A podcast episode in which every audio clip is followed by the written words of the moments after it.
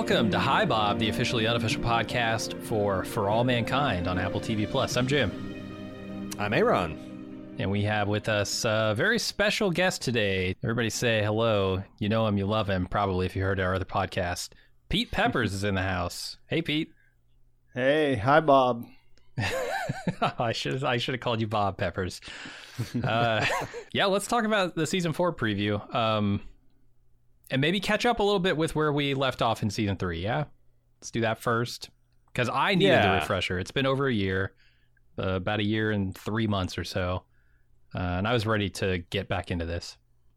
Yeah, they pushed yeah, it back w- a little bit this time. It, it, followed pretty closely in the in the previous seasons because it was one of their bigger shows, and now it sort of they sort of pushed it back a little bit this time. Yeah, I feel like we're lucky to get it because man, they just just missed the uh, the the mm. writers and the actor strike. So it's like one of those things was just in the right pocket of development that the post production people are going to take it and turn it around. So yeah, I was uh, kind of when they came out and announced it a month or a couple months ago. I was like, wow, that's that's a nice little winter treat.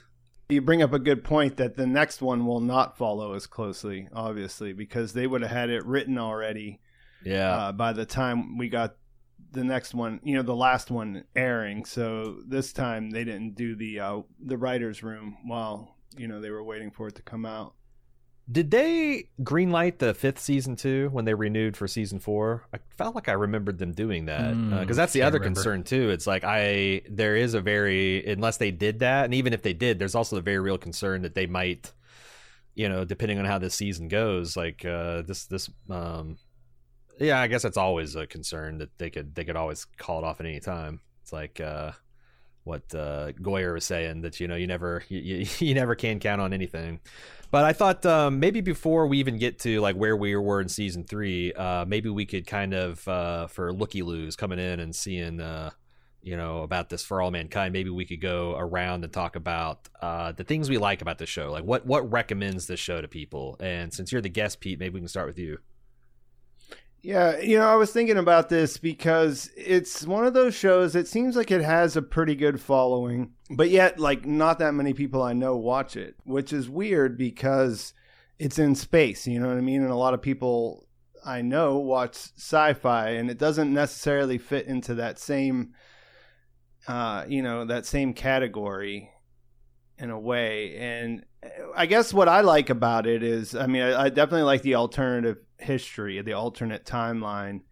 Um, it's just fun to think about how just you know small changes could could lead to bigger things down the road. That's always kind of fun.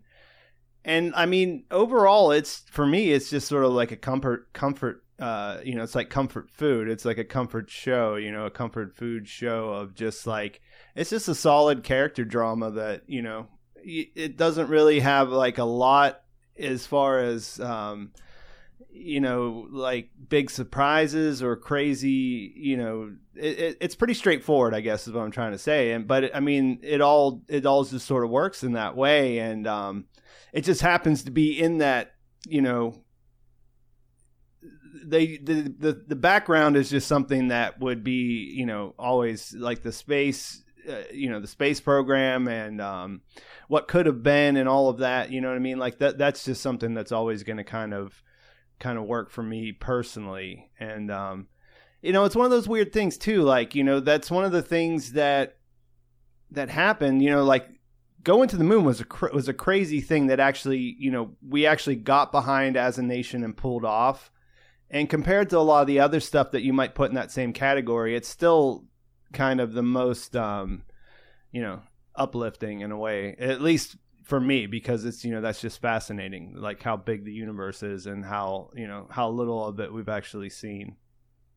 It is a big moment for the world. It wasn't just a united states achievement you know. I know uh, uh, uh, uh neil armstrong said it you know it's it's uh, one one small step for man one giant leap for mankind. But like i felt like at the time all around the globe um, maybe with the exception of the the Soviets, that it was like awe inspiring. People were really, you know, you look up and be like, gosh, there's people walking on that thing. Uh, and I that's the thing is like I this I I just missed that era, but like I can't even imagine being like a little kid and looking up there and being like, yeah, there's there's people walking on. You you you could watch it live on the television right now. and yeah. uh, like you mentioned, those butterfly flaps, you know, butterfly wing flaps of like because the the whole premise of the show is that the Russians beat you know Apollo 11 to the moon by like a month or so. And because the Russians won America just never stopped the space race. And we continued to jostle and kind of you know race for the moon race to have the first permanent colony race to get to Mars first. And they're they're and the other thing I really like it is like I'm a sucker for like Apollo 11 or 13 like I love those like space disasters seeing people mm-hmm. overcome and like you get two or three solid Apollo 13s every freaking season. You know, mm-hmm. Mm-hmm. space is a harsh mistress. They throw characters yeah. that you really care about into that environment, and then you hope they don't die. Uh, and there's some genuine human drama, you know, when when you have characters you care about and you, you throw them in those extreme situations, and heroism, and you know, coming together. And uh, I, I feel like there's a lot of um, just like good positive feelings uh, yeah, and people watching... do die too, which is mm-hmm. you know nobody's safe. So that that's another thing that you kind of it's kind of built into the story that, but the way they jump forward too. So yeah, and since definitely we're stakes primarily following astronauts like you know and you've got the show where it started off in the late 60s and we roughly jumped 10 years into the future like either through the harsh environment of space or just through natural age, we are losing a lot of the characters. And I guess that's one of the things I'm kind of curious about to see as we continue to go on. Like, uh, are they going to continue to be able to develop new characters and get them in the pipeline to care about? And I think I think that the the, the answer is yes on that. I, I was wondering, Jim, do you have anything to add as far as like with the appeal of the show? Uh, well, Pete, you mentioned like how straightforward this show is, and I think that's one of its biggest appeals to me is the the all the action that happens is driven by the motivations of the characters. It's not plot for plot's sake, right? And these are my favorite types of shows, like when tension is drawn, and they they manage to wring so much tension and so much drama out of situations I won't call mundane, but straightforward. I think is yeah a good good term for it. Like here's the problem, here's what we need to do, and yet that one that A to B there is just so tense and dramatic uh, every time you watch it, and and a lot of the times really uh, you know gut wrenching and heart heart wrenching and brain wrenching. It's wrenching everything I got. Uh, mm-hmm. I, I, just I I love that that method of storytelling that Ron Moore tends to go for. He doesn't try and trick you or switch things up and make things you know crazy and unpredictable. He just tells you a really damn good story. I uh, the one thing that might uh, not recommend the show, uh, and there's this there's one in my opinion uh, flaw of this show, and I don't want to spoil anything, but it rhymes with uh, Danny and Karen. Uh, that that's the one thing that consistently I've been like, oh Jesus Christ, and it's it's one thing I'm well, I'm wondering if it'll raise its uh, scaly head this season. Uh, I know it literally can't raise both of its scaly heads, but I think all those characters are dead. I think I, I think Danny's yeah. gonna kill Jimmy for for what happened with Karen, and then Ed's gonna kill Danny for what happened with Karen, and the bad Danny, not the good Danny, because we got we got yeah we, we got have dueling, two Dannys, which is really the confusing. best of us and the worst of us, all contained in in the two separate people. Yeah, um, but well, yeah, that's it. You, you'll you'll you'll figure it out when you get to what late season two, if if uh... yeah, it's um, uh it's an unfortunate turn that it takes, but I, I think overall, eh, with that in the rearview mirror at this point, um, mm-hmm. it it it wasn't a it wasn't a fatal flaw, you know. No, no and and no. it did pay off fairly well by mm-hmm. everything, you know, by the Through end of season three. The way it's like, you know, it did it did it did generate a lot of useful drama. Uh, mm-hmm. situations. Now, before we go further, I want to state up front that uh, Pete, you've seen two episodes so far, right, of the new season? Yes, I watched two.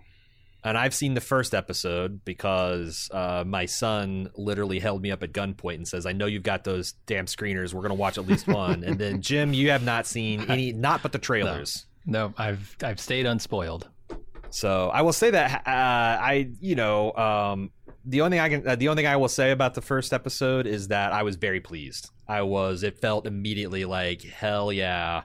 You know, one of the highlights of every season is the flash forward, where you get to mm-hmm. see those mm-hmm. butterfly flaps, and we finally got into an era where, like, I was an adult, I was breathe, I was participating in pop culture when they yada yada through like 92 to 2000 hmm. what 2003 mm-hmm. i'm like yes this is this Was is Smash this is Mouth good this is big? fun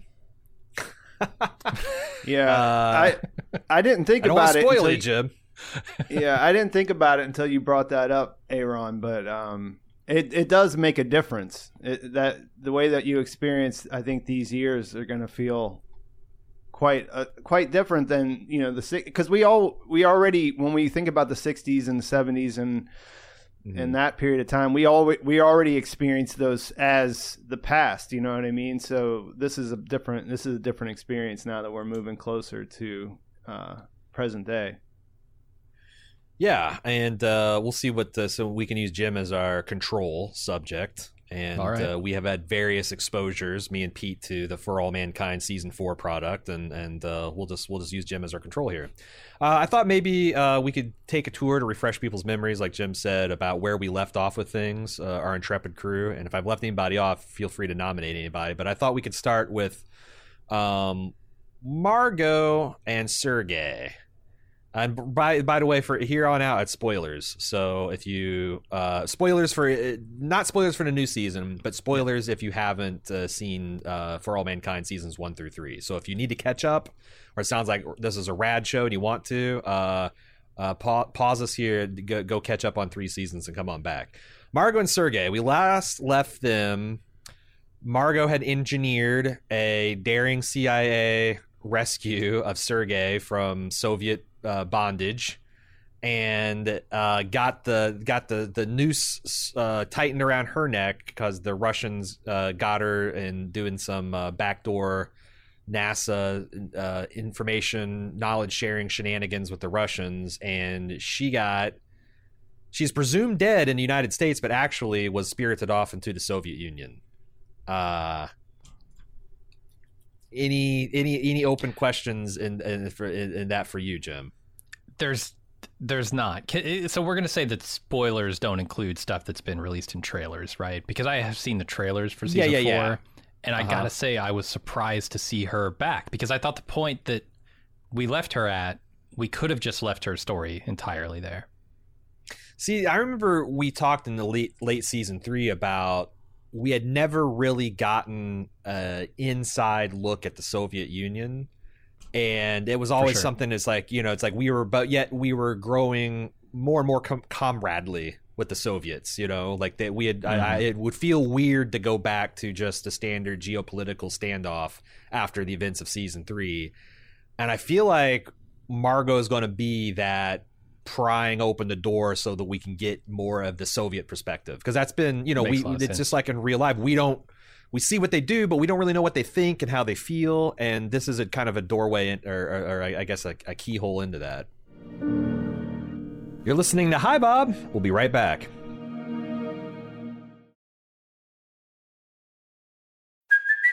Hey, it's Kaley Cuoco for Priceline. Ready to go to your happy place for a happy price? Well, why didn't you say so? Just download the Priceline app right now and save up to 60% on hotels. So, whether it's Cousin Kevin's Kazoo concert in Kansas City, go Kevin, or Becky's Bachelorette Bash in Bermuda, you never have to miss a trip ever again. So, download the Priceline app today. Your savings are waiting.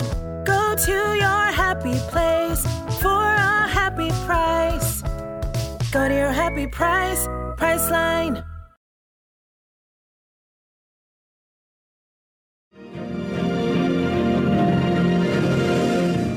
Hi, Bob. Welcome back to more for all mankind. I wanted uh, to ask you guys. Um, this is something that I think I, am a little bit out of step with the the fandom that exists. You know, uh, for the show. I really like Margot, the character. Um, I do too. Is that out of step? I, am I out of step too? Oh boy. Well, I mean, it just it seems like you see a lot of these things, like uh, you know, calling her a traitor and all this kind of stuff. And like, I, I get that. I mean, she did do totally. those things, but like, one of the things I love about the character is the way that that all makes sense of her doing what she thought was best, but then, you know, the power that is there, like, kind mm. of just crushing her. You know what I mean?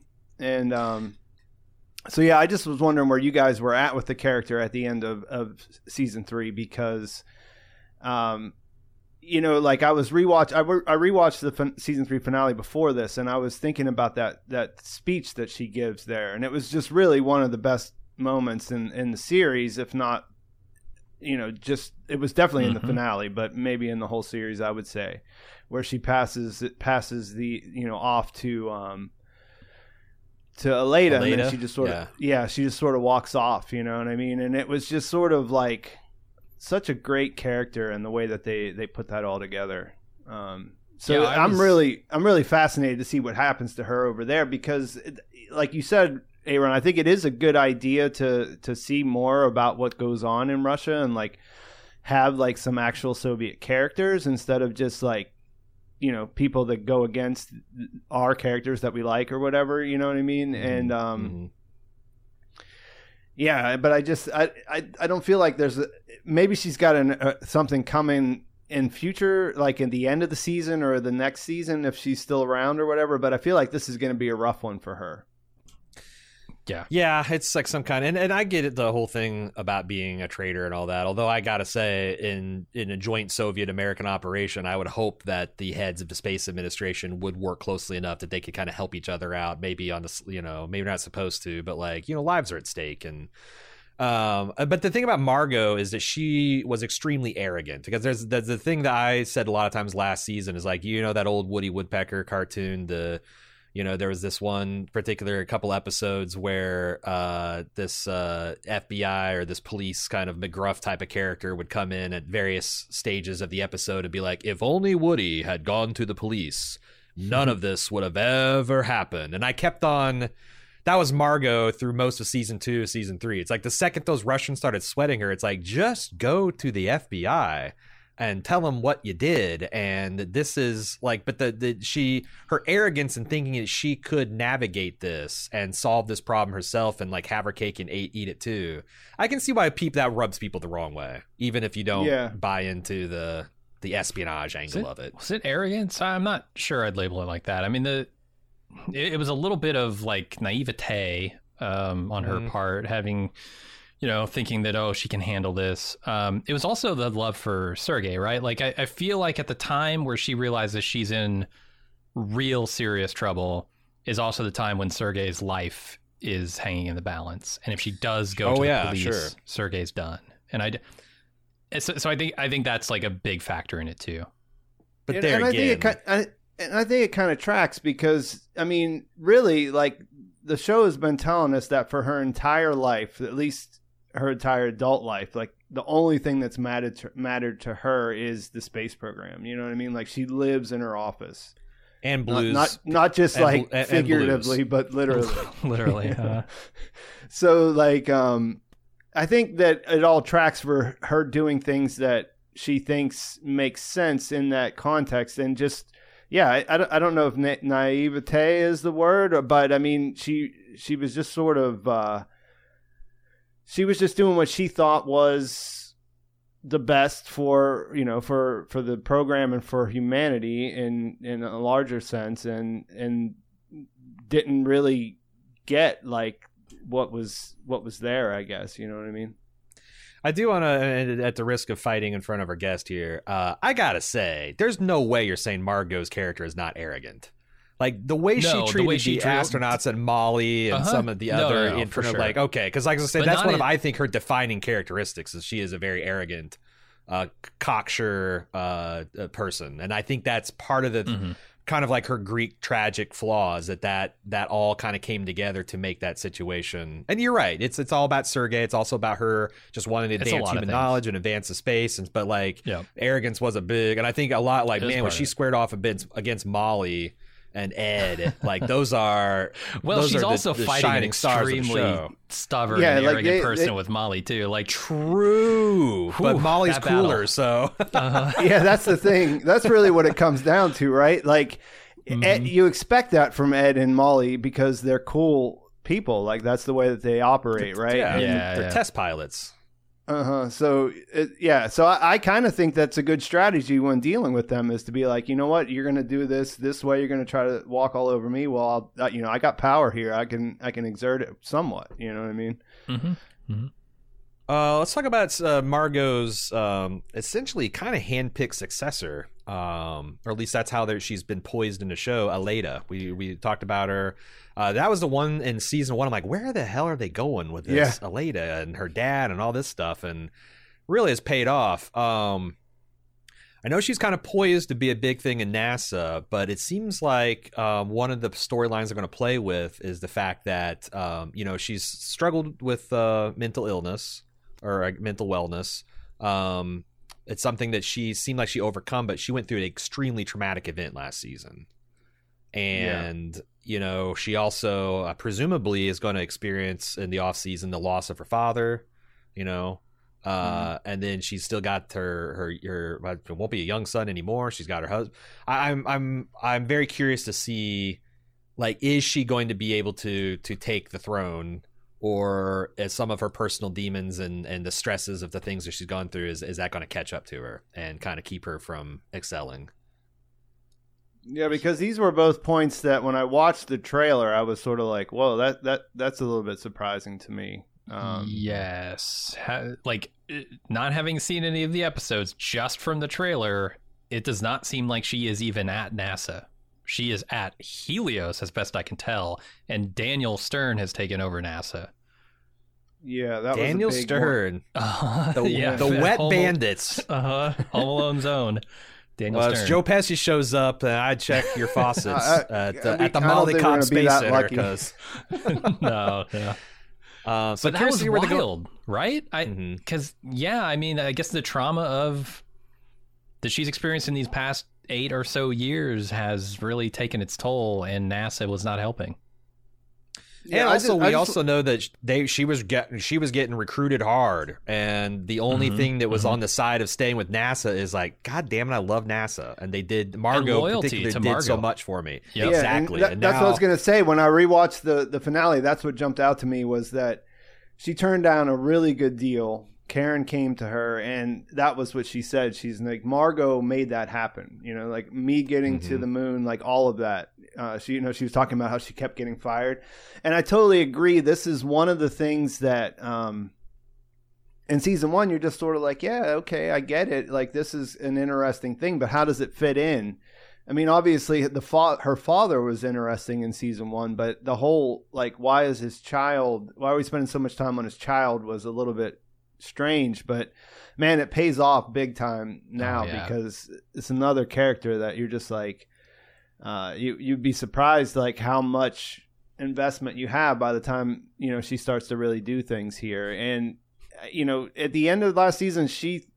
She's under the impression that Margot died, as far as I know, right? Everywhere, I mean, all she, Americans yeah. think yeah. that. I think, yeah, it's it's a it's a very closely guarded secret, uh, or at least that's uh, my my assumption uh, that Margot uh, lived. You know. Yeah. So that, that that I'm really excited to see where they go with that, and and yeah, like how do they explain that? Like she should be ahead of NASA. Like she was there. She uh, essentially, you know, guided them through that really dark moment and everything else. I mean, under most circumstances, you imagine that she would automatically become the successor there, and uh, you know that doesn't seem to be the case. Yeah, I'm super invested in her story. She's she might be my favorite character at this point. Like all that stuff that happened with Bob, I think it was in season two. Um, uh, where Bill, uh, uh Bill, Bill, yes, right. sorry, yeah, uh, yeah, they're, the they, they're, they're great. They're like the dynamic duo as far as I'm concerned. Yeah, yeah, where yeah, they went with that relationship, mm-hmm. uh, super cool. I want to move to the Baldwin family next. Ed, Karen, Kelly. Uh, Karen, the aforementioned uh, two-headed dragon of uh, the the Danny Karen insanity, is dead. She died in the explosion at the Johnson or yeah Johnson Space Center, now the Molly Cobb Space Center. Uh, Ed heroically saved his daughter from preeclampsia by launching her at the top of a rocket into yeah. into low Martian orbit, and uh, she uh, had a, a, healthy baby. And uh, Ed is uh, you know what uh, did I guess the question is where is he go? I mean, we see in the trailer that he is advanced age, and last year he was only able to keep up with the astronauts with lots of HGH and uh, mm-hmm. uh, test uh, and, and and testosterone and uh, steroids. Uh, how's old man Baldwin still still out there doing it? Seems like he's moving into more of a PR role. Um, ba- based on the teaser trailer that they released, where he's doing Yeah, he's like essentially a fluff piece for. Helios. Yeah, Yeah, in, in yeah, some really bad, in my opinion, old man makeup. Uh, well, you know that's always been a checkered subject on this show. Like uh, It's the true. aging makeup, every once in a while it's good. Sometimes it's bad. Uh, sometimes it's hilariously bad. But uh, Yeah. yeah, I mean Ed is like always like it's my son's favorite character. Uh, you know he's always like watching between his fingers when Ed's out on the line or his his ass is on the line. So uh. I, I wonder. Do you, do you have any uh, idea where they're going with Kelly? Like where you know is uh, they're they're positioning her? You think she will continue to be an astronaut? Will she uh, retire to uh, raise the the latest uh, uh, line of the astronaut royalty? Man, how do you I keep mean, I can't on- really comment on this because I, I saw the, the first two, but That's yeah. We're Hmm. just we're just we're just priming priming Jim for this. Yeah, Yeah. I'm just thinking, how do you keep them on the farm once they've seen Mars? Like, Dude. she, what, she, well, she what's she gonna kid. go back that's to? thing. Yeah, Yeah, that's uh yeah. I But, assume uh, she still did- has ambitions, and I don't know that she can fulfill them outside of something grand like working for Helios or NASA or something. Uh, you mentioned Ed that, uh, or not Ed. You mentioned uh, Pete that right right before we got on uh, to do this podcast, that they dropped a whole bunch of little mini-sodes about the history Yeah. of For All Mankind. And when you catch up to the current day of season four, they mentioned that they're able to go from Earth to Mars and the right, you know, uh, the the right celestial circumstances. And was it a month, thirty Yeah, days? thir- 31 days. You think you think with that and what what we've seen of how large and established a Martian base, could you? I, I wonder at what stage will you actually be able to like bring family? You know, like it's going to be safe enough that like you could actually start raising a family there. Um, I think. uh, Well, I mean, there, there's no terraforming or anything that you can that you can. yeah, yeah, yeah, see for in, sure. in the um in the trailer. So you would imagine that that they would have to do something. I mean, they're either going to have to dig underground cities, like you know most Mars colonization stories. Got those or, lava uh, tubes. Yeah, Oh, yeah. yeah. So you know what I mean? Like I think that would still be a ways off because I think one of the things you're going to see in this, be, based on like the um the recruitment posters and the video and stuff that they put out, the website, like uh, the Helios, like going to Mars Mhm. kind of thing. I think one of the things we're going to see here is we're going to see that it's a business first. Yeah, You know what I mean? Because they, they brought the, the private industry in season three for a reason, I think. And um, so if you're thinking about that, you're thinking about running a corporation and keeping the uh, shareholders happy and all that kind of stuff. Where does that fit in? If you can bring someone back in 31 days, you know, they you just sign them up on contracts like you would if they were going to Alaska to to fish or something like that. You know what I mean? So the most dangerous catch, Martian Yeah. crab. So like I think that I think we're gonna kind of I think there's gonna be some you know because I was thinking at the end of the last season whenever they're you know that that was the thing when Molly came back right she says Mhm. he wants someone who uh, really had his ass on the line. We're getting into a thing where people who aren't astronauts or and don't really have space as a um, you know exploration for the sake of exploration, like as any of their their kind of motivation anymore. Now it's going to be like, well, how do we go out there and mine these these uh, really valuable asteroids and bring that wealth back here? You know what I mean? So um, I think I think it might be a long way off until we see like it being more than a um, a business venture and an Yeah, actual more like, a long term colonization.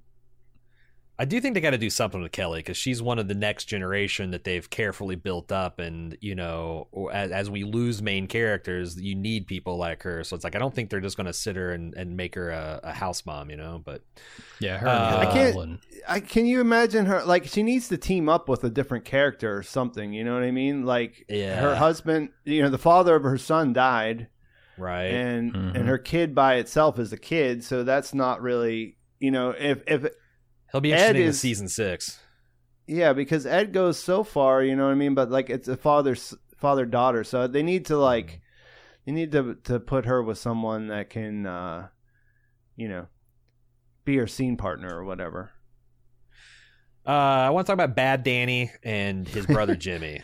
Uh, Bad mm-hmm. Danny was last left uh, marooned at the North Korean space capsule. Uh, the first people, the first people on Mars, uh, after his just real tour of force of being a, a shitter last season. Uh, his his his drug problems and mental issues combined to let him uh, to, to, to, his negligence led to the death of several astronauts and almost the destruction of the Happy Valley colony. So they marooned his ass, and then his brother. Uh, was was busy helping uh, uh, envi- not environmental economic terrorists I guess people that were that were mad that their energy jobs had been replaced by uh, H was it helium three mining uh, on the mm-hmm. moon. Uh, and the fusion technology taking over the world, and they blew up the Johnson Space Center. And you mentioned in, in these uh, little newsreel uh, minisodes that that he was sentenced to 12 years in prison. Yes, he was like a cooperating witness and um, got a plea deal for 12 years. So the way they usually go through these seasons usually go 18 months to 2 years in in a single season. I could see him getting out in the middle of the season. Especially with time, you know, I although federal prison, I don't know if you get like like like time off for good behavior. I think those sentences are pretty sticky, but 12 years would would have him come out like what in 2004 ish, which is just a year down the line from where our timeline uh left off last season. I think I think his trial was in '98, so 12 years would be 2010. Oh, so it'd be in wow. between. Oh, oh wow. They okay, yeah. So, and honestly, I'm fine with Bad Danny and Jimmy just him. going away. Like if bad, yeah. if bad, if Bad mm-hmm. Danny had oh, had uh, just just uh, vacuumed uh explosively yeah. decompressed his capsule i'd be fine with that you know yeah as, as, an idea like i don't i don't hate I don't hate the idea of uh, you know where what they tried to do with that with the bombing and everything and the whole thing, but I I think that it was one area where they didn't really get to spend enough time because they jump around so much, and it, that didn't really work that great for me in in season three. And Jimmy, I mean, he's got a hard it's it's you know he he didn't there wasn't much to really invest in in that story the way that he was he was there. I mean, you feel bad for him, but um, yeah, because the parents yeah, and all that. All you, and, yeah, that's all you feel. Yeah, and it, it, there's not a lot of complexity there. So like, I, I wouldn't I wouldn't miss um you know him being gone and and Bad Danny like I feel like it, he's he's got to die up there in a way because of the fact that like how do you how do you make that work that he was you know like i guess they could have just shipped him back whenever the rest of them went back but i i don't know like it feels like a, there's a tragic end at the end of that. Like if you put someone by himself out there, you know what I mean? Like it seems like there's mm-hmm. more that you can do with the way that the characters feel after the fact.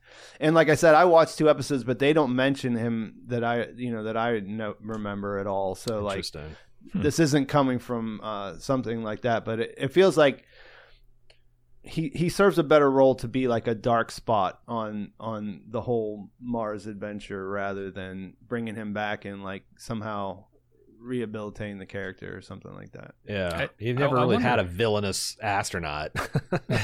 yeah, that wouldn't work for me, uh, unless they're Russian, of course. Um, I, yeah, it's interesting to me that everybody who knows about that affair is kind of like majorly sidelined at this point, right? Um, and Ed never found out about it last season. He almost found out about it, but never did. And now Karen's dead, and now Jimmy's off in prison, and now Danny is who knows where. I think the only other person who knew about it was Margo's husband, or sorry, not yeah. Margo's, Molly's husband. Oh yeah, um, Molly's. Yeah, yeah. He and he's still around, but his only connection really to Ed was Karen, and she's gone. So I don't. Is this even going to come back up? Is this going to be something that's going to stick with Ed because he thought Danny was he thought of Danny as a son and he tried to help him out and he failed? Is this gonna is this gonna have any emotional ramification for Ed? Do you think? Uh, yeah, I wonder he like, Ed... fuck Danny, I'm over him. I tried to give him a shot and he failed. I wonder if there's a little bit of Ed, you know, still out there doing it because he's got nothing. He's he's trying to find a, a, a purpose, like a, a reason. Uh, I don't know. I then you know what? Fuck, fuck bad Danny. We got a lot to talk about. Uh, let's talk about good Danny, Saint Danielle. Know if he's ever going to find out about that affair. I guess not. Uh, Saint Saint Danielle Poole, a steely-eyed missile woman as you've ever seen. Uh, not afraid to wrestle a Russian down a ramp to claim first boot on Mars. uh, leader of men and women. Uh, she was the commander of the Mars base last we saw. Um, a lot of her in the trailers uh, wearing civilian clothes. Uh, like I, that's where we that's where we left her. I'm I'm curious to see how we develop Danielle going forward. I know you uh, and me, Pete, know a little bit about um, mm. you know Danielle and the new season. Jim, you got a you, you got you got a slot to put Danielle. I mean, she seems to just be poised to continue more of what she's doing, which is leading high profile missions, commanding everybody superbly well, uh, making all the right choices. Yeah, I, I, don't know. I love Danielle. I think she's awesome. Uh, and I want to see her do more of what she's been doing because she's been kind of a guiding force for NASA.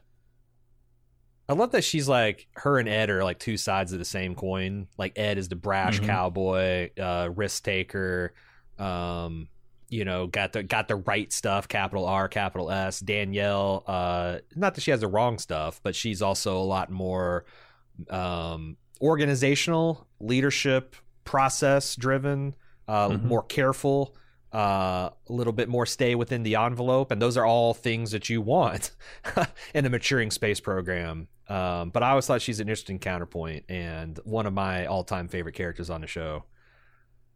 Uh, how about Dev Ayesa slash Helios? I was kind of shocked when they had the trailer and Ed's hawking Helios because I kind of thought Helios might go belly up last season. They were kind of in um, financial trouble. They had a disastrous Mars mission, uh, where essentially kind of like, well, I don't know. Like, did they bail NASA out? Did NASA bail them? I guess it's a little bit of uh, everybody kind of bailing everybody else out. But I was kind of surprised to see Helios not only back this season, but in a you know a, a, commanding role in the in the in this space adventuring. Uh, am I the only one? Because I, like I said, I really thought they're telling the tale of Dev going down to toil, especially with his business partner Karen getting blown up. Mm-hmm. Yeah, they they do touch on this in the um in those minisodes. Yeah, I think that's that's one know. thing you that... could you could you could give your perspective first, Jim, if you want. Uh, I was kind of surprised, but I mean, they were grooming Karen to be kind of the new leader of Helios, and that's obviously off the table, right? So, yeah, who steps into that? His his business partner seemed to be almost absent last season, so he didn't seem like the guy to lead it.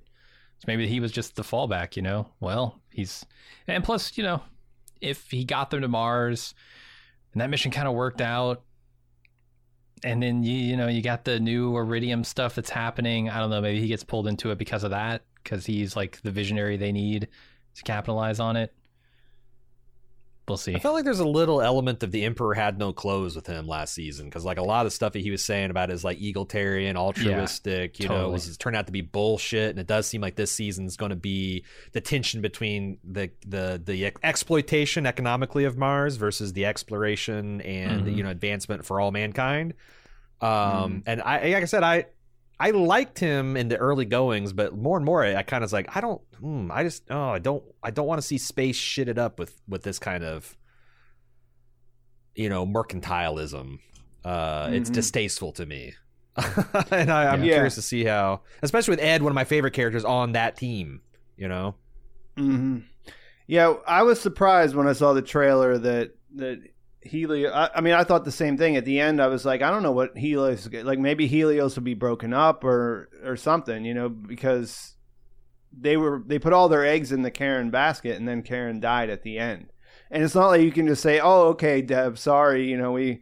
We, uh, you yeah, know, all knew. that stuff we said about we didn't want you, and that coup that we that we did, like, just let's just forget about that. Put you back in, and let's let's follow your vision. So yeah, I, am surprised. I don't know really where that's going. Um, They're going to reveal the dev financed the, the the bombing of the Johnson Space Center. It's a Machiavellian yeah, way they to retain men- control. they do mention when they're talking about the um, the coalition that that was made. Uh, they talk about how Helios is still in the game, and how they shifted their their focus to from from just helium three on moon on the moon to to resources on Mars, but they don't go into like great detail. And I think it is Richard Hilliard, the, his second in command, that they show in those clips as he stepped in and and you know righted the ship after hmm. after Karen left or whatever.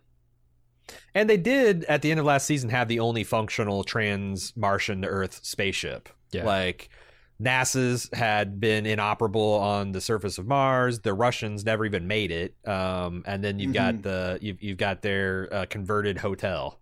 So like I guess they were in the catbird seat after that. Yeah, and that that's still the that still would be like from the from the images and stuff. You, that's still like the the base in in Mars orbit, right? Is is what used to mm-hmm. be the the hotel Polaris or whatever. But uh, you also mentioned you also briefly mentioned that they have a new um, they have a new engine, the plasma powered engine that makes the trip faster. So I guess that's part of how they they stay in there because it's I, I, whenever they talk about that and then make it in 31 days, they talk about how it beat the the last record, which was um, you know the the Sojourner three. So, mm. and right now we know that in uh, in terms of human space flight, uh, it's it's mentioned that it'd be about a six to seven month trip to Mars, and in ideal launch conditions. So like that is a pretty big, you know, like a month. You're talking about going from the old world to the new world, and you know that's when you can really start uh, colonizing uh, this this this time without displacing the, the any natives. Although that would be a wild angle, right? You think that oh, they'll actually find because that was one thing that was kind of dangling from last season. Kelly's mission to find life on Mars. Um, yeah, clear. Well, you were just talking about how Kelly needed something to do. That that might be um... that would be an interesting way to get her back into the saddle. That there's been some amino acids that they found in the water table, and she's the only one of the organics that uh, the xenobiology that can that, that can can make that discuss. That'd be kind of cool. Yeah. Uh, I want to talk about Molly. I know she's dead, and she is now the space center. But any uh, thoughts on her husband still being a, a, character? I know she was he was more of a Karen kind of hang. Yeah, that's hang the only thing. Like he, he really didn't interact with anybody but Karen. So I think you yeah. I think we might not I mean we might we might get like a, a cameo or something, but I, I don't, will I don't see I don't expect Wayne to play a big part in the future of the show. I will say that Wayne and Ed losing their wives in the same blast is the exact kind of thing that would bring the hippie to the to the to the naval naval yeah. aviator and the naval aviator to the hippie, and I think that would be kind of a cool odd coupling if they wanted and to pot. Explore. I mean, he could definitely start smoking True. pot True. You know that kind of hydro they have on Mars? Oh my god. Uh, uh, you thought the moon hooch was something. Wait, wait till you see this. Uh, and then Ellen, Ellen was an astronaut candidate, uh, an astronaut, a moon commander, uh, the president of the United States. The girl who the first the tank. She she uh, let gay astronauts be in NASA, which is going to be. I almost mentioned this under Danielle. Like I forget her. Uh, the the young astronaut that came, was the first astronaut that came out as being gay and kind of like emboldened. Will. Uh, not Will, emboldened, but but but you know, kind of gave Ellen the kick in the butt to to come out too. Um, I'm very curious to see if Ellen's going to be, uh, you know, because obviously she has served all of her presidential terms. Uh, she can't run again. What do you do with Ellen? Is she just out in the pasture with Pam, or? I think so. All right. Any other characters that I missed? Because I also want to kind of go to where we are now and like the things that uh, from the trailer and from the advanced material we that they're they're they're planning on exploring this season. Um, any other? Did I miss anybody or? No, I don't think so. So we mentioned about how exciting it was to yada yada from the early '90s to the early aughts for us because we were all young men and, and listening to pop, listening to music and enjoying pop culture and probably paying attention to politics somewhat. We're in 2003. Yeah. J- Jim prediction: Did 9/11 happen? No, no. Somehow, interesting. Our love of space prevented it. I couldn't tell yeah. you how, but I think he's gonna pull that one off. We're too busy fucking around in space. We didn't have enough time to fuck around in the Mid East and I mean, look, we got we, electric cars in like 1994. True. So the, I wonder what the Mid East is like. A, like a, right? the the oil rich countries everything over there has changed. Yeah. I, see, that I could also a... cause a 9/11. You know, suddenly well, but not the... against us, right? Not because uh... we don't have the oil interests over there. So yeah, I went back and I did a, a, video about the timeline because I I was really busy when the last season came out because um. Oh, go ahead and shout out your channel. Oh, we, go ahead and shout it because like that I, I watched that. That's that's an, an excellent primer. Yes. Yeah, I if you guys aren't familiar, I, I you know my channel Pete Peppers. Uh, I do TV show videos, obviously, and um, I did one from the timeline. Uh, you know, changes from between season two and season three, and that was one of the things that really seemed unlikely to me after looking at how they put that together. Was that there would be a 9/11 because there really was no all the things that would have led to that were gone. You know what I mean? Um, Soviet Union didn't go into Afghanistan. Mm. Right. We had, had the fusion, so so the the fossil fuel industry was dying. Uh, you know, there was no mujahideen. You know, I, I mean, everything was like that that they needed to. They kind of touched on to say like the Middle East doesn't have the importance in this world that it does in ours. You know, so I don't expect that. Um, I mean, I don't think I don't know. Maybe they will go into something with that, but like, I, as far as what I got to at the end of that, like, I was really looking into that period of time and like how the show was choosing to make changes. Like, I think that that's they're they're heading away from from uh, you know the whole wars in the Middle East thing because like Gary Hart didn't go into Kuwait either. That was a big thing. Uh, hmm. You know, there was no Operation Desert Storm and Desert Shield and all that kind of stuff. So. Uh, it looks like there was also a new gold rush. It's uh, uh and the new frontier this season is going to be asteroids, uh, which is you know I, I, I want to break out into Norwegian singing because uh, this is this is yeah. like essentially the prequel to the Expanse. We have reached the first generation of potentially belters. I want to talk about us because like uh, you know, I, I my imagination was captured when I was a kid. I loved the you know popular science and mechanics, and you know the every couple of years you'd have like these space issues, and and they they always made a point about like how much money is out there in the belt. Like there's asteroids that might have as much platinum as the entire fucking planet. Uh, and just like all the raw materials and resources and precious materials, and they're all out there just and, and just just for the taking. Um, I'm really excited to see again the, these these proto belters out there. Um, yeah, I I I do think that there's a nat- there's a natural comparison to the Expanse because they both are following realistic, you know, ways that will move into the solar system. But like, I wanted to ask you guys about this because I see this all the time that um, you know, people say that in their head canon that this is a, a prequel to The Expanse.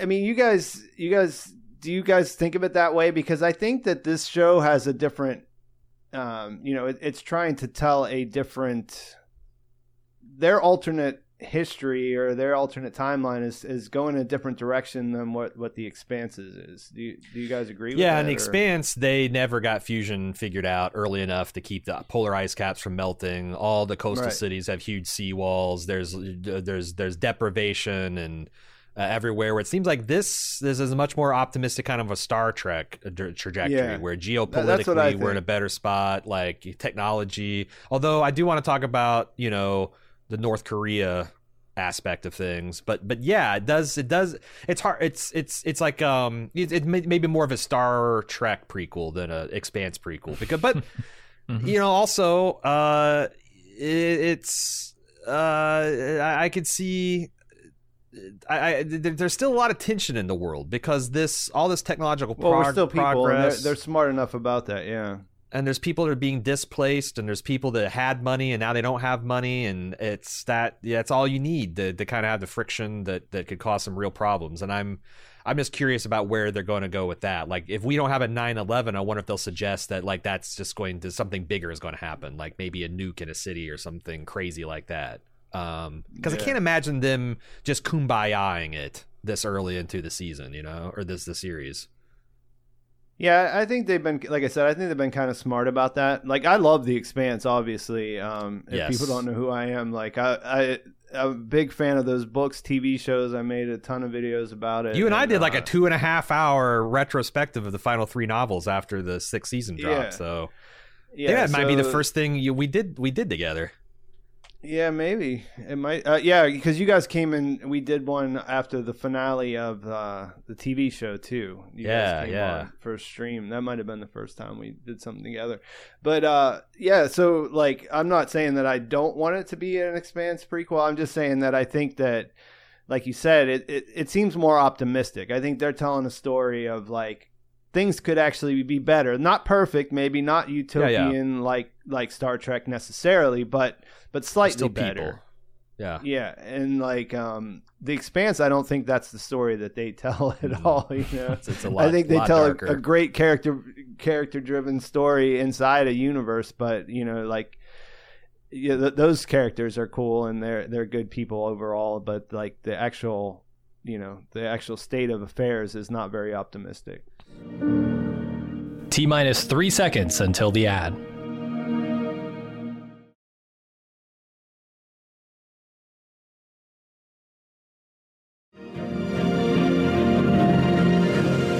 Touchdown, and we're back. Yeah, they're projecting our current geopolitical trends into space, whereas I think For All Mankind suggesting maybe there's a glimmer to avoid this. And I, that's the next topic I want to talk about. You know, United States and Soviet Union seems like they're they're closer than ever. You know, they've they've done a lot. They've been partnering in space for 30 plus years. That's got to start paying off on the ground. There's less tensions because there's not uh, oil and territory and proxy wars to, to fight. But they did introduce the North Koreans and a surprise, total surprise move, having like a pretty sophisticated space program. Did they in any of these little minisodes? Did they address how North Korea manage is because like they're also in this uh, trailer and in in the, they're kind of teased in the season as kind of maybe the new antagonist. Is there anything to explain like how North Korea came out of nowhere to? to did they discover some kind of uh, reserve of helium three and in the, the Korean Peninsula, or did they just uh, the Soviet Union pulling away from that pull a sphere of influence make them just like have to, to kick everything off themselves, or because because that was the one kind of like wow that was a wild wild swing last season. they don't they the way they explained it in between seasons last year to kind of make it possible for them to be there was that I guess this I guess they're they're more reliant on the Soviet Union because it didn't fall. Whereas like in our our situation we think of them as as uh you know being part of under China's umbrella, I guess, Yeah. right? And um And almost like a rogue state just all around.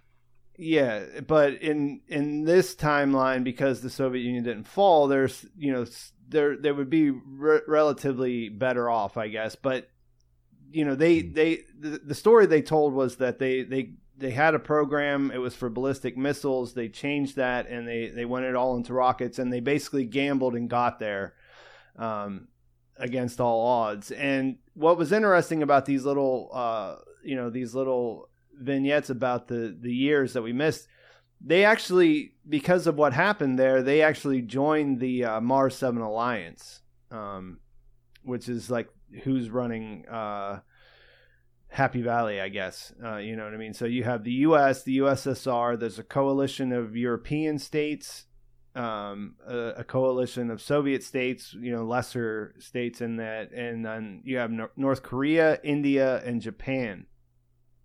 And then they made the point of saying that China had sat sat out of that. Uh, just Ch- China and Canada were the two major countries that didn't um, didn't opt in to make it the Mars Nine or whatever. You know what I mean? So- Interesting. 'Cause- yeah, I noticed that. in so the first I don't episode know because talking- I, I, I, I could have seen where you were going with that, like being true, but now that they're on the on the same side, it's a little bit confusing. Hmm. You know, Um, where where where do you see the? Because is this on Apple Apple TV Plus the app? Um, if you go, Yeah, to, like, the if you special just go features to- under For All Mankind.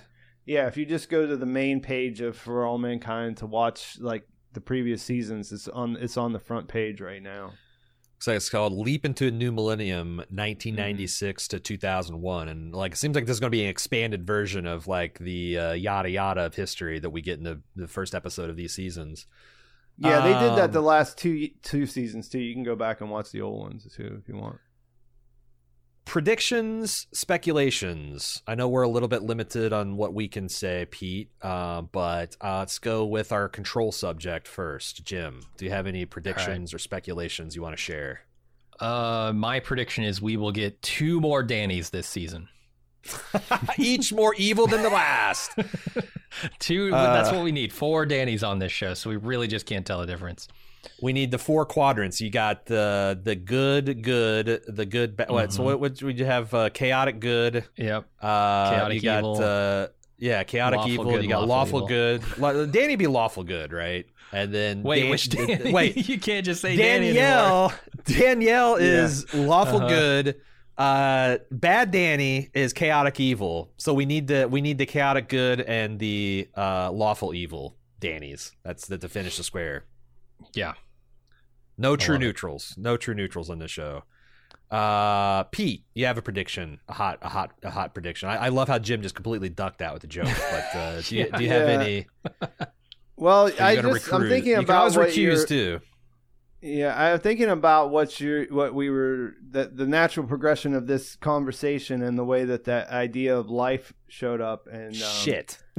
that was my big one. No, yeah. no. Oh, I, no. I think that I hadn't thought that I hadn't put a lot of thought into that before, but after this conversation, I think that that's what I'm leaning towards now because obviously they're going to go ahead and I mean once it seems pretty clear they're going to be doing asteroid mining or or something, right? Like from the from all mm-hmm. the promotional materials. So um from there, what's really exciting, you know what I mean? And, and that would be life, right? Like, uh, you know, uh, I think most people think about Europa and some of those moons on Jupiter as maybe being mm-hmm. places where you might find that as you expand into the to the to the solar system. So that finding something like just primitive organisms, whatever, on Mars would be. That was my uh, next question. Do you think it's going to be microscopic life or macroscopic? Like, are they going to have the balls to have like a worm oh, on no. Mars or? No, because that that kind of would that would be that'd be kind of rough. Although uh-huh. I don't uh-huh. know, I wouldn't rule it out. Yeah, I mean, this isn't my area of expertise. I mean, I've definitely read a lot of sci-fi and, and things like that, and generally speaking, you don't hear much about that. Um, yeah, being possible. I think you could probably find microscopic life on Mars, though, right? I mean, there was water there. There still is water there, and that would um, still ch- that would be a game changer. The fact that there is life on another planet, you know, not yeah. not not in a far off star, but in our own solar system, life managed to find a way. That would be insane. And and I could also see like even if we don't get it to this season proper, that when if you know we're lucky enough that they they kick it ahead another ten years, like and and we're going into like maybe colonizing Jupiter moons, there could be a blurb about you know signs of life on Europa or something like that. Uh since since since Pete stole my prediction I'm going to go back 20 years to when I was really enthused in space and I read Robert Zubrin's A Case for Mars and I read the Red Mars, Green Mars, Blue Mars. There's a sequence in that that trilogy where they begin terraforming Mars. Well, they do a whole bunch of shit, but the thing that the, the big hammer they do is they get a they get a uh, an ice comet and they tow it into an eccentric orbit of Mars where every time it's like this very eccentric elliptic orbit of Mars and every time it passes the planet it nicks the atmosphere, heats up a little bit and drops its its its water into the atmosphere and, and water vapor and over mm-hmm. like they, they start this process and over dozens of years it actually starts uh re- restarts kind of the martian ecosystem and i think and this is this is probably not going to happen but i think uh it would be super cool if they lay the tracks towards that because I know these people have read Robert Zubrin's Case yeah. for Mars. I know they've read Red Mars, Green Mars, Blue Mars. Uh, and they got a they already got a functional Martian colony. They're either going to go after the Jovian system and start colonizing that shit, or they're going to start some Zubrin shit. And I'm gonna I'm I'm I'm staking it out. They're gonna they're they're they're gonna they're gonna lay the tracks towards terraforming Mars by the end of the season.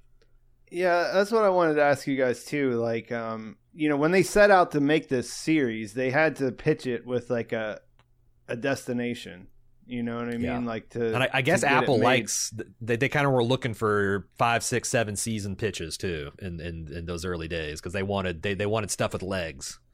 Yeah. So so what do you, what do you guys think that? I mean, you just sort of said you think what then that they when they said uh, this is what this show's about, and this is where it ends. What do you think that was?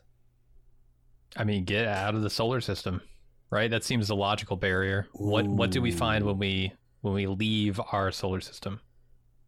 Yeah, because My- what what do you think, A.Ron? I, in my mind, I don't know if I've ever talked about this, but I always thought that like five seasons felt right because then probably the last Mm. of the first season crew would probably be dead. And then you've, you know, and, and, and I think that's enough time to put humanity on a decidedly more hopeful trajectory. Because I, I think the show is aspirational. The show is like, Mhm. what if we stopped investing in just wonder and science? What if we didn't stop doing that? What if instead of like uh, you know putting our heads down uh, literally and burying our heads in the sand and like pursuing profit motives and continuing to burn fossil fuels and and do a pittance towards research and diffusion and and uh, green technologies? Like what what what what how would that make the world better? And I think that that's like the statement that for all mankind, you know, because that's the even that's like for all mankind. That is that It's is a into the name. aspirational message. That is not I got mine, fuck you. It's Yeah. this is something that we're uplifting the entire planet. And I, I think uh, again, I, I mean, I'd be happy to get seven, eight, nine seasons and go to the close of the 21st century where we've got you know bases on every moon on Jupiter, and you know we're colonizing the out, and and yeah, like like yeah, having a generational ship on its way out of the solar system would be a great. I just don't know if they can get there in just a se- another season. or No, two, not but, in five. Like you need seven at least to do that. But doesn't Yeah. five feel right that like the last of the Apollo astronauts are d- are dying, or maybe like you got old man Baldwin, he's eighty years old, he's ninety years old, and and he Yeah. dies in the close, but he's he dies knowing that his children and his grandchildren have a better world, and he, you know, for better or worse, helped build that. At some point, he almost destroyed it all uh, with, with with a high head move. But he, you know, like I, I think that would be a cool bookend. We start with Ed, we end with Ed. And, Yeah, and that- like I said, we only got a season left if that's true. Which Yeah, because I think you have only a few. You know, as far as like the big, the big questions or whatever. I think you only have a couple paths. You know what I mean? And then you have first contact. You know what I mean? That's a that's a Mhm. weird one um, to end on. You know what I mean? Like, because how do you how do you? It would be. I think you could do it, obviously, but like. What would that say? You know, like what would you be trying to say by saying like, "Well, we finally met people from other, we met other civilizations, so now this show is done." I think, like you said, that's a good. I there's a good idea of like making, seeing that it is better, like it's permanently been changed for the better, and that you know it's on a, on this trajectory, and that kind of does line up with the idea of leaving. Uh, you know, like whether whether it's a, um, you know, the. Uh, a jump forward in technology where there's you know some kind of real chance of us moving around or, or or generation ships going out to the next star or something like that. I mean, that all feels like places where it could stop. But yeah, I, I think I don't know, you know, like what they were really going for in the beginning because a lot of like if you think about it through a political lens, a lot of it is kind of you know, it's kind of murky, you know I mean? Like what like a one world government, like nobody really thinks that's like a great idea from where we're at right now, something like that, you know, like to where But it also Uh, seems inevitable. Like it, It does unless seem inevitable, but is we- that a popular we either thing blow, to we either kill us all or we Yeah. figure it all out. You know.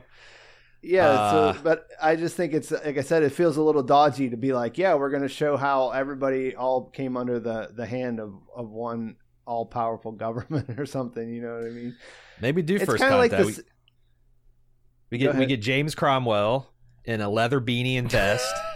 and he he makes the jump the warp one right as the Vulcans are going by the the the the uh, uh, the, the Saturn and uh, the the pointy ear guys with the the robes land and then there we get there we go.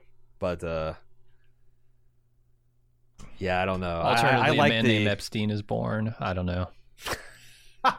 that's yeah, yeah. A guy who's uh, heading to Mars, uh, got some got some crazy ideas for uh, radically improving the efficiency of the fusion drives. Yeah, I Uh, think we're past that. definitely could could see that. That would be that would be a hell of a Easter egg if you if you have Uh, you know, an the Epstein guy who did born. the plasma drive named Yeah, Epstein.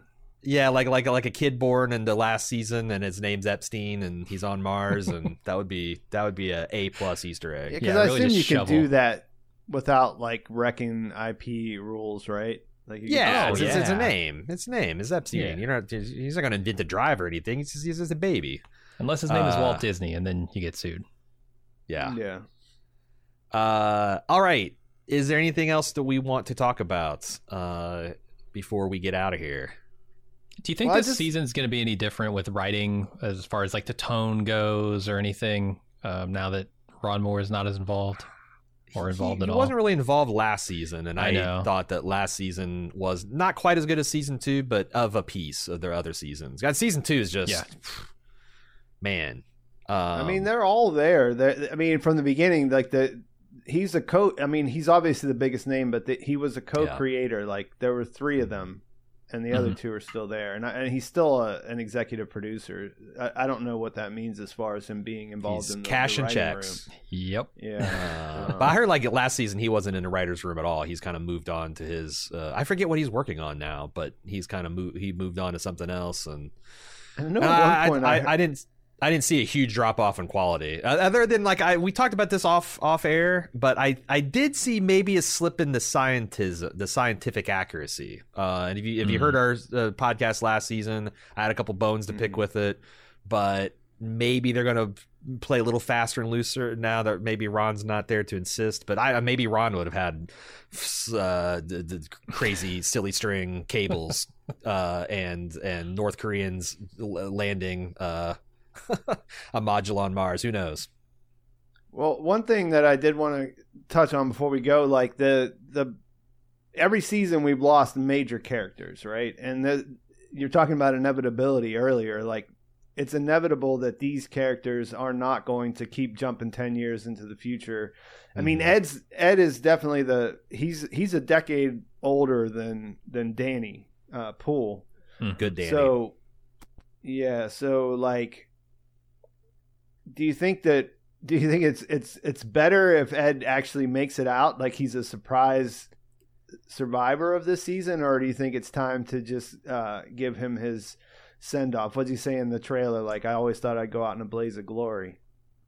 I feel like it really depends on how long they want the show to go because I don't see him sticking around for three more seasons after this, No. but maybe, Maybe one 100. more if they want to end it at I, five. as I was saying, if, if they want to do the Ed bookend, like I was kind of angling for, then you one more season. But if they're going to go long, if they if they like Apple TV's like, you know what, we love it, we love the audience you got. Mhm. Uh, we're gonna we're we're gonna give you a soft commit to seven, then he might yeah, be out him- this season, man. because because he has like lived through some crazy shit. Hmm Uh, I If thought he wanna was dead. him for a second, they're Honestly, gonna have my to- hand to God, the first time I saw the finale of season three, I thought sure Ed was dead. I thought sure that was gonna. My son, tears streaming down his eyes. He was like, uh, we both thought, and when we're like, we both lost our shit when when they cut to him walking away from that one That more landing. flaming piece of wreckage. It's like, God Hell yeah. damn, he's uh living a charmed life, but he he recognizably looks really old and and grizzled this season. Like I said, I think if they were going to keep him for another ten year jump, like you'd have to get, you'd have to start getting like into some Irishman like uh aging stuff or something Yeah. because like Yep. Joe, Reverse what's Irishman. his name? Joel Kinnaman. He, I mean, he's, Uh-huh. he's he's too big and like fit for Prime, a yeah. year old. You know what I mean? Yeah. Like they did it. They kind of hand waved it away with the the other stuff before, but like they're gonna have to address that in some way. You know what I mean? Like I could see him being in like a, a away. wheelchair, or he might. I could see Yeah. Joel because he's always plays like these physically powerful prime into life. I could. It'd be an interesting acting challenge for him to be like a stooped, Yeah. you know, aging uh guy in, a- in, in a final season, kind of like uh you know uh just like astronaut emeritus kind of type of dude. Uh, kind of, kind of careening around NASA, causing tr- trouble. But yeah, one more. I think uh, they, unless they do something crazy like start stop advancing ten years, yeah, his Mm. his kind of time is is numbered. Is there any is there any uh, chance that they do some big health advancements, uh, prolonging people's lives? Ooh. Maybe, but like he spent so much time in space, I think it's the like he's got like just Yeah. just nothing but tumors, you know. but so it's like it might he, he might he might uh, people after him might live longer, but Ed, but that's that's another Yeah, good yeah. call. Like yeah, they, the the advancements of science, uh, I wouldn't rule it out. I mean, got a 120 year old Ed kicking around in season eight. Yeah. The online joke is that you know that they're going to be he'll be a head in a jar with a robot body. Uh, Futurama style. Oh, I could dig that mecha mecha Ed. Yeah. hmm I no longer I don't need know a if we're going to get to that. Yeah, but um, they could definitely. I mean, as far as how accelerated the timeline is, I think that they could make you know make it like where anti-aging stuff really starts to play a part in like the 2010 2020 like you know when we get to like what would be present day Uh, maybe he goes. Uh, the the the AI advances and he just uploads his consciousness into the mainframe. An Ed Ed, and a space probe with. Ed's consciousness leaves the solar system at the end of season seven. yeah yeah that could be something It's it's quasi man spacecraft. He turns into Siri, gets on every smartphone, and to activate him, you have to say hi, Bob. I feel like we're really at the point where I, where I don't want to see any of the characters uh, go. Yeah. I know, but it's an. I mean, it's literally the which is a pretty good place to be in when you're watching a TV Yeah. show for the Mhm. Yeah. for, dr- for Super drama, invested. right? You know what I mean? Yeah, they've Um, really. I mean, 'cause, like, like- the that was what last season was good for, trimming the fat. Like all the characters I hated are gone or incapacitated or sidelined. All the characters I love are stay winning, uh, except for Molly, R.I.P. But uh, yeah. Uh, well, I think because I, thought uh, Pete was about to say we've reached the stage of the podcast where Jim and A.Ron are just making making jokes, uh, and which usually means this podcast is over. Uh, before we get out of here, oh, uh, I did want to talk about our release schedule. We have screeners, uh, obviously, uh, this season, so we will be releasing the episodes date and time with the actual episode of For All Mankind. And we're either going to have, uh, depending on the volume, maybe a separate feedback show, or we'll just uh, uh, record a special feedback section to append to those episodes. I'm not sure how we're gonna, uh, or maybe we just don't do feedback this year. Who knows? Uh, but we will have those episodes ready. Me and Jim's takes as soon as the episode drops on Apple TV Plus. So you got that to look forward to. Uh, Pete, what's your plans for the season, and where can they find you? Uh, I'm just gonna be doing it like I, I I- covered season two and season three, so it'll be the same thing. I'm in the same boat. I got um, advanced copies, so I'll be able to have them out relatively quick. It takes a little bit longer because I have to get the video file and then um, you know cut it. So that there's it's not like one to one. I can't get it out right whenever the episode ends, Mhm. but within the next 12 hours or so usually. And um, I will also make another one of those big uh, timeline changes. I'll do that. I'm going to front load that one this year so that it's uh, comes out sooner, especially since they they they put the stuff up on the website already to to watch the uh, the years we missed. So um, yeah, you can find me on YouTube. Just search Pete Peppers. It's easy to find. Um, I'm going to be covering this. I might be doing. Uh, I, I saw Beacon 23. I don't know if you guys saw that. Um, it's based on Hugh Howey, who who did who wrote Silo, one of his books. Saw a little bit of that. I might co- yeah, I might cover that. I don't expect it to be as big as Silo because it's on MGM Plus instead. Of, you know, it's on the the same network that like, the TV show From is on, which Mm-hmm. uh, From has a pretty big following, but like it's the only thing that I ever heard of from that. So you know what I mean. Um, might be doing something of that, and I might be doing some Fargo based on whether I can get a hold of FX or whatever. So Well, if you Uh, do, there might be some more more bald move synergy there because we're we're going all Yeah. in on the the Don Draper season of, of Fargo too. Don Draper, yeah, because I've been rewatching Fargo, season. and and it's a weird series because it it just came out like so spaced out over the years or whatever. Like it, yep, it's it, I'm and I'm rewatching it, you know, from start to finish, and man, it's it's really good. Um, it is. I Mhm. really like it. It doesn't. I liked every one of the- the seasons. Yeah, I got- I mean, I I, got I- problems. I thought there was. Mm-hmm. It's I, not. I, it's I, not the most even thing in, ever out there. You know what I mean? But it, it's it, every season has some really great stuff in it.